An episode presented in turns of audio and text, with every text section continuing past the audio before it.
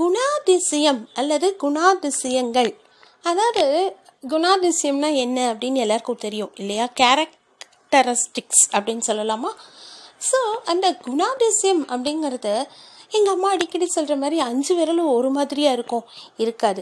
இப்போது ஏதாவது ஒரு ப்ராப்ளம் அப்படின்னா சில பேர் வந்து ரொம்ப கூலாக கேஷுவலாக ஹேண்டில் பண்ணுவாங்க. ரொம்ப காமன் கம்போஸ்டாக இருப்பாங்க.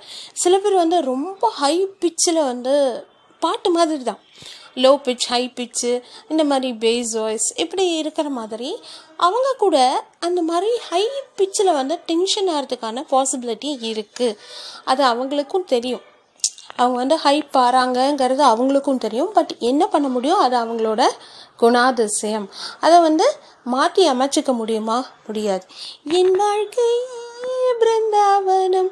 நானாக நான் வாழ்கிறேன் அந்த மாதிரி எல்லாருக்கும் உண்டான கேரக்டரிஸ்டிக்ஸை யாராலையும் மாற்ற முடியாது எதற்காகவும் மாற்ற முடியாது.